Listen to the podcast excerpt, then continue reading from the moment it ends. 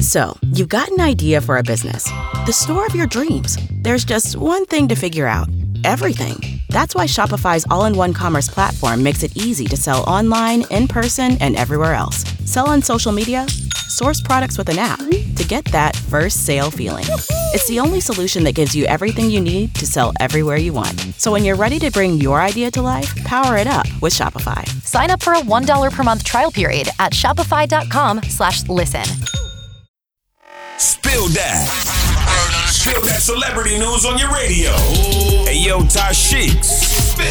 So Chris Brown isn't only in the news because he just dropped his very new album Indigo on last Friday, but because of a song that's on the album, and the song is called Need a Stack Right, featuring Lil Wayne. It's a hype song, it's a cool song. I love the whole album, but it's some lyrics in the song where Chris says he only wants to have sex with black chicks with nice hair. Now you know you can't really have like no opinion when you a celebrity because people gonna drag you on the net, and that's just what they did to Chris Brown. They was coming for him. So Chris Brown jumped on Instagram and he was just like, yo, y'all chicks don't wanna, you know, mess with a guy with messed up teeth, do you? He's being transparent as ever. Chris Brown also said that people are tripping, tripping over the rude lyrics. It's just a song and like, okay, he only wanna mess with chicks with good hair. I mean, that's his preference what may be good for Chris may not be what you want. You know what I'm saying? So it's just like you cannot come for him. Chris also said the only chicks that's mad about the lyrics in the song is ugly chicks, not the black queens.